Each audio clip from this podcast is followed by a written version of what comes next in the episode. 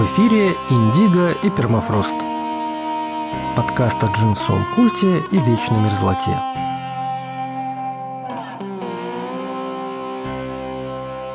Привет, меня зовут Дмитрий, я рассказываю о мужской одежде прошлого века, олдскульных джинсах из японского селвидж-денима и высоких ботинках из настоящей кожи, обо всем, что со временем становится только лучше. Это истории вещей, брендов, людей. Это третий сезон подкаста «Тайная история Браунс Бич Джекет». Окончание эпизода третьего «Реклама и вечная мерзлота».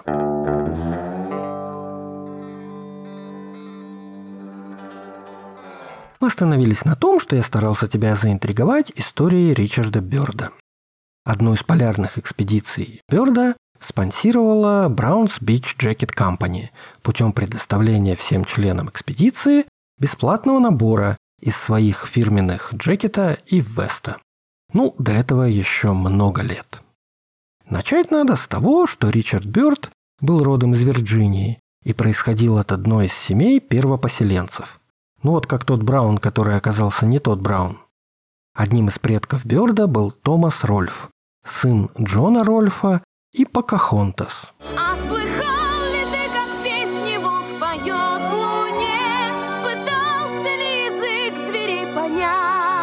Угу, той самой. У нее было целых 3 имени, но все равно прожила она недолго. Покахонтас – это что-то вроде домашнего имени и означает «проказница». Настоящее ее имя было Матоака, а в крещении она стала Ребекка. Будучи подростком, она спасла одного англичанина от смерти, но это не Джон Рольф. Этот был уже вторым ее англичанином, к тому времени она успела выучить язык и креститься. Замужество Покахонтас за Рольфом обеспечило колонистам и индейцам устойчивый мир и торговлю, и все были счастливы. Они родили своего первенца, того самого Томаса.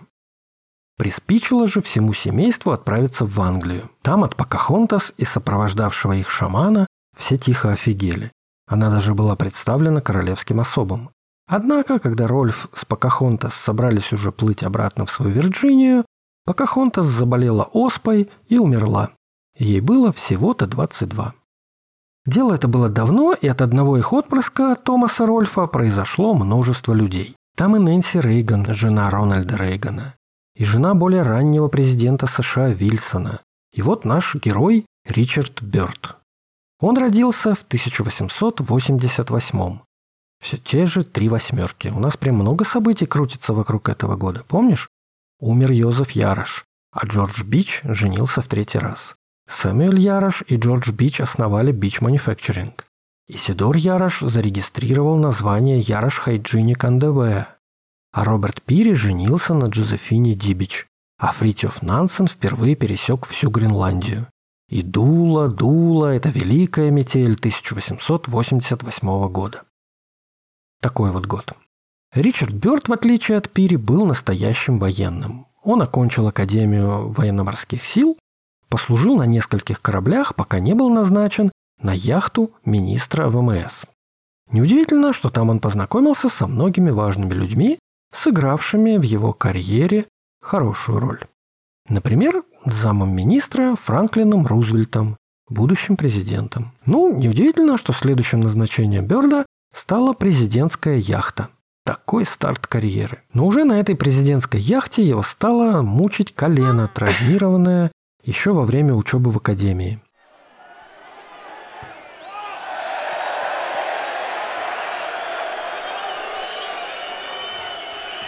Да, удачно футбик погонял. Угу. Конечно, Бёрд в диком расстройстве.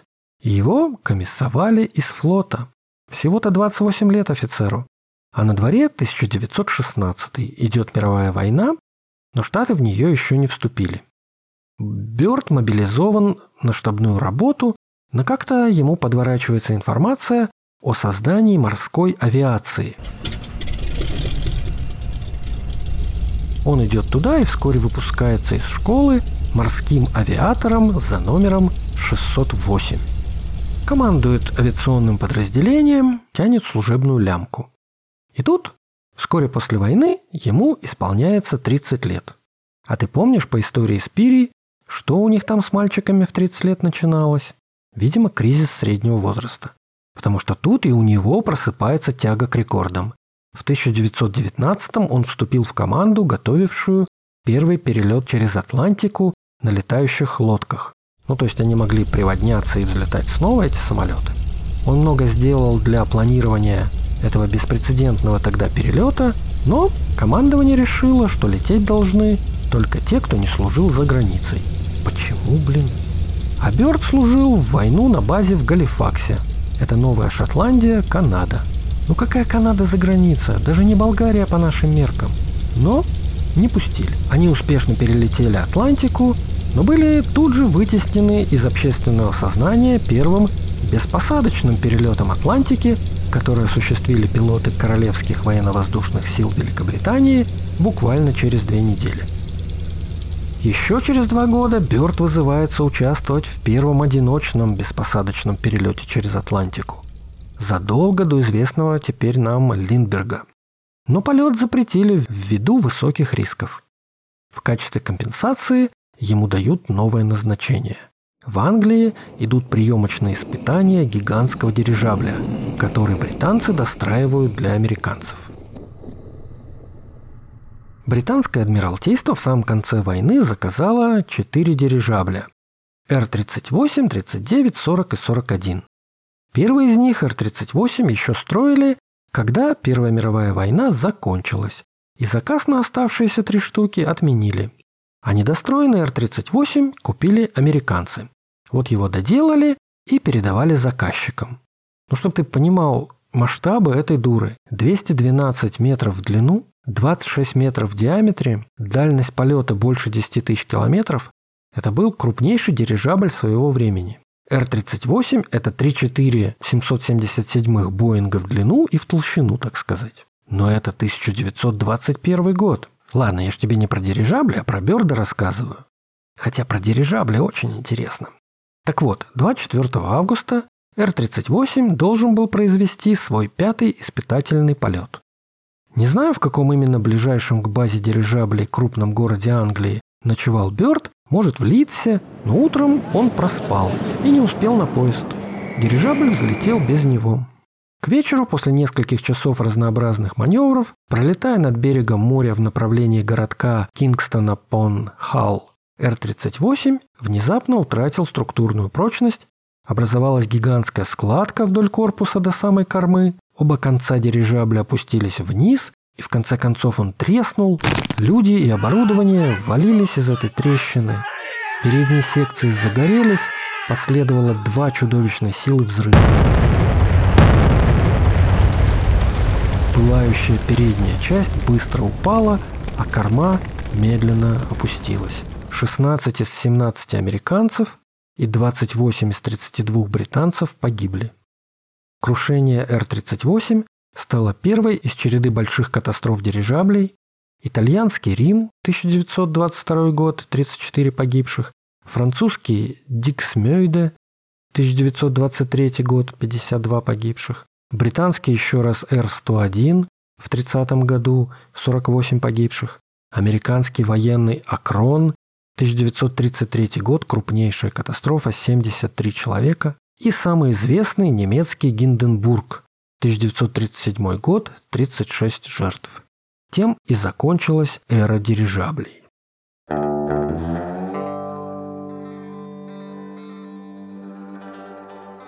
Но, видимо, Бёрд был нужен судьбе для других свершений. Тут мне нужно ввести еще один персонаж – Дональд Макмиллан, еще один контр-адмирал. Родился в Массачусетсе, жил в Мэне, работал себе учителем, потом бах, ну ты помнишь, исполнилось 30 лет и понеслась. Началось с того, что он как-то за 2 ночи спас 9 человек, потерпевших кораблекрушение.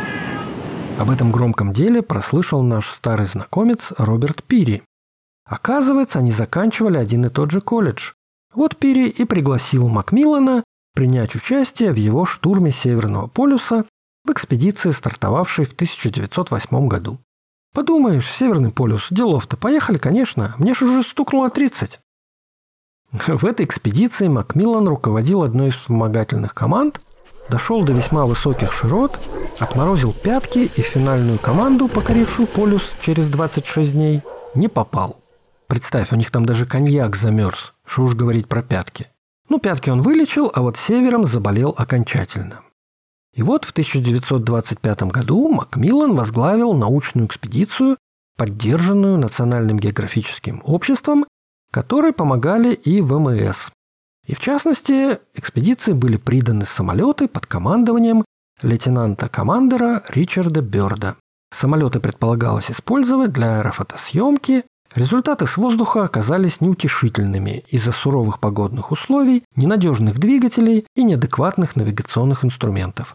Хотя Бёрд использовал этот опыт при подготовке к своей попытке достичь Северного полюса. И что даже важнее, там он познакомился с опытными пилотами Беннетом и норвежцем Балхином, с которыми он решил пролететь над полюсом.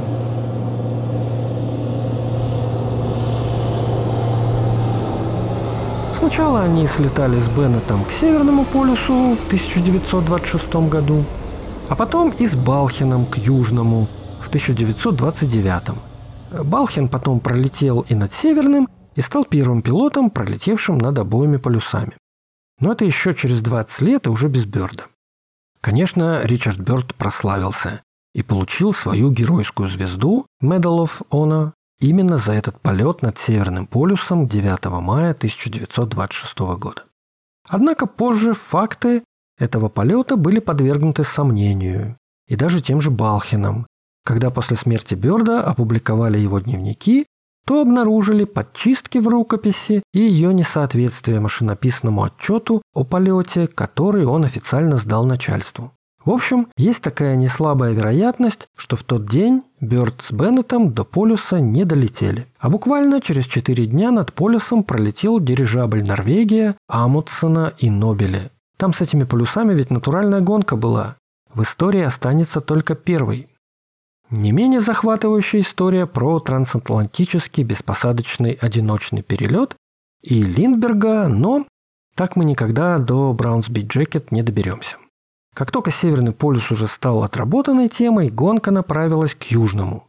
Тот самый Амундсен, что пролетел над Северным полюсом, он же до этого, в 1911-м, открыл Южный полюс. Причем направился он туда после того, как узнал, что Пири дошел до Северного. И поплыл он туда на корабле Фрам, который построил Нансен, который злил молодого Пири путешествие по Гренландии. Ну, в общем, ты понимаешь, насколько все это узкая тусовка была. Так что там наш Бёрд? В 1928-1930 годах прошла его первая антарктическая экспедиция. Он привез туда самолетик, и они с Балхином впервые пролетели над Южным полюсом. Тут ни у кого сомнений не было. Снова триумф, награды, и Ричард становится контр-адмиралом Бёрдом, самым молодым адмиралом в истории США. Ему всего 41 год. Так перепрыгнуть через звание удалось всего только 3. Другой, уже упомянутый Макмиллан. Будь в моем мировосприятии чуть меньше постмодерна, я назвал бы этот выпуск «Адмиралы вечной мерзлоты». Но нет, именно реклама вечной мерзлоты. К тому же технические средства пропаганды шагнули вперед, и по возвращении первой антарктической экспедиции вышел фильм «С Бёрдом на Южном полюсе», который немало поспособствовал всемирной известности Бёрда. И он завел много полезных знакомств. К Рузвельту, ставшему уже президентом, добавились Генри Форд и его сын Эцель, Джон Рокфеллер и Родман Ванамейкер. Давняя традиция называть открытые новые земли именами спонсоров ранее принесла на карты массу королей и королев. А вот на полюсах сплошные банкиры да промышленники. Кто музыку оплачивает, тот и песню заказывает. Наконец, добрались мы до подготовки второй антарктической экспедиции. И это показывает нам, какую репутацию к тому моменту завоевал Браунс Бич Джекет, раз снабженцы Бёрда сами вышли на кампанию с просьбой. И всем 36 участникам экспедиции досталось по Джекету и Весту. Есть даже фотографии, где члены команды, находясь в помещении, конечно, носят Браунс Бич Джекет. Во время этой экспедиции Бёрд провел в одиночестве 5 месяцев зимовки на метеорологической станции. А с корабля на базе транслировалась радиопрограмма «Приключения адмирала Бёрда». Ну, как иначе сторис передавать. Что-то там у него случилось с печкой, и он начал помаленьку травиться угарным газом. И погиб бы, но в базовом лагере заметили, какую чушь начал нести адмирал по радио, и его смогли спасти и вывезти на самолете в базовый лагерь. После этой экспедиции снова были мировые турне, и вот во время визита в Мюнхен он получил предложение поучаствовать в немецкой экспедиции Нойшвабенленд, Новая Швабия, но отказался. Это 1938 год. Вот и нацисты, обещанные в тизерах и трейлерах этого сезона, появились. Экспедицию эту они успешно провели и без Бёрда. Одной из ее целей была разведка местности для основания немецкой военно-морской базы в Антарктиде. Запомним. Тем временем состоялась третья антарктическая экспедиция Бёрда в том же 1939 году. В этот раз она была официально государственной. Но началась Вторая мировая война, и Бёрд, как офицер флота, был в 1940-м отозван из еще продолжавшейся экспедиции для несения службы в штабе ВМС. За годы войны он побывал и на Тихоокеанском театре боевых действий, и на Европейском, и даже принимал участие в подписании акта о капитуляции Японии на линкоре «Миссури» 2 сентября 1945 года. А уже в следующем году ВМС США организовали наиболее масштабную экспедицию в Антарктиду. Она называлась «Операция Хайджамп». «13 кораблей, 33 самолета, 4700 человек». Американский флот поднаторел за годы Великой войны в глобальной логистике.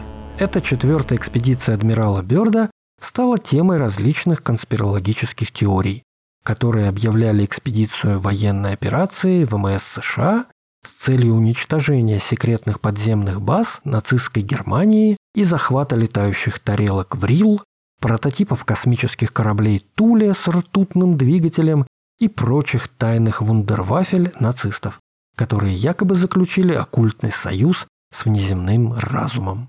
А один из вариантов широко распространенного мифа гласит, что Адольф Гитлер не покончил жизнь самоубийством в 1945 году, а бежал в Аргентину, откуда затем перебрался на секретную антарктическую базу «Новая Швабия». Ну, все это, конечно, фантастические рассказы для подростков, а настоящие цели не были особо тайными. Тренировка персонала и тестирование оборудования в условиях антарктического холода, разработка технологий основания, поддержания и использования антарктических станций на ледяном щите с дальнейшим применением этих технологий во внутренних районах Гренландии. Просто мировая война хорошо показала американцам, что больше нет никаких оснований для их традиционной политики изоляционизма. Океаны и даже полярные льды теперь не защищают от возможного нападения, и надо быть готовыми ко всему. Параллельно, кстати, шла операция ВМС «Нанук» в Арктике, правда, куда менее масштабная, ведь в Антарктиде тогда еще не был решен вопрос ее территориальной принадлежности. Бёрд участвовал и в еще одной антарктической операции – Operation Deep Freeze 1 по установлению постоянных американских баз в проливе Макмёрда, Китовой бухте и на самом Южном полюсе. Это 1955 год. Но это участие было скорее символическим. Он провел там лишь неделю и уехал 3 февраля 1956 года. Не прошло и месяца, как он мирно умер во сне у себя дома в пригороде Бостона. Ему было 68 лет. Ричард Бёрд стал одним из американских военных, имевших самые престижные ордена и награды. Он единственный человек, в честь которого трижды проводили конфетти-парад в Нью-Йорке. Ну, ты представляешь эту картинку, когда едет машина с открытым верхом, там сидит какой-то человек, улыбается и машет рукой, а со всех сторон ликующая толпа, и сверху с небоскребов летят конфетти, бумажные ленты, полный восторг и счастье. Вот это конфетти-парад. Ну и последний забавный штрих. В 1927 году Бёрд стал почетным бойскаутом. Чтобы повысить интерес молодежи к исследованиям, еще в первую антарктическую экспедицию был выбран 19-летний американский бойскаут Пол Сипл. И он, вероятно, был единственным человеком, кроме самого Бёрда, который участвовал во всех его 5 антарктических экспедициях. Сипл защитил потом докторскую диссертацию в университете Кларка в Устере, Массачусетс, в 1939 году по теме «Адаптация исследователя к климату Антарктики». И вполне мог там в Устере общаться с мистером Брауном из «Браунс Бич Джекет», только что снабдившим его и остальных членов экспедиции теплым джекетом и вестом.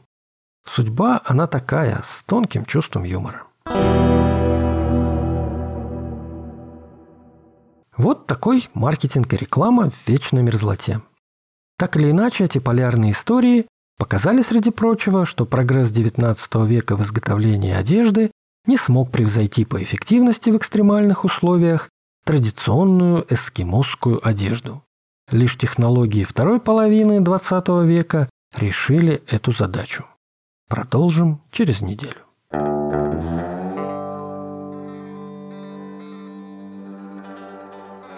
Свои впечатления от нового сезона, вопросы и просто приветы нужно слать по электронной почте indigo@permafrost.com с тем же именем в Инстаграм и Телеграм, и туда тоже можно написать. А еще в Инстаграме выкладываются фрагменты этой истории, газетные вырезки, рекламные объявления и другие подлинные детали. Если тебе понравился этот подкаст, поставь, пожалуйста, оценку там, где это возможно. Расскажи друзьям. Но главное, чтобы не пропускать новых эпизодов, конечно, подписывайся на удобной тебе платформе, на Apple и Google подкастах, в Яндекс.Музыке, в других приложениях и даже на Ютубе. Нам не отогреть эту вечную мерзлоту, но каждый может зажечь.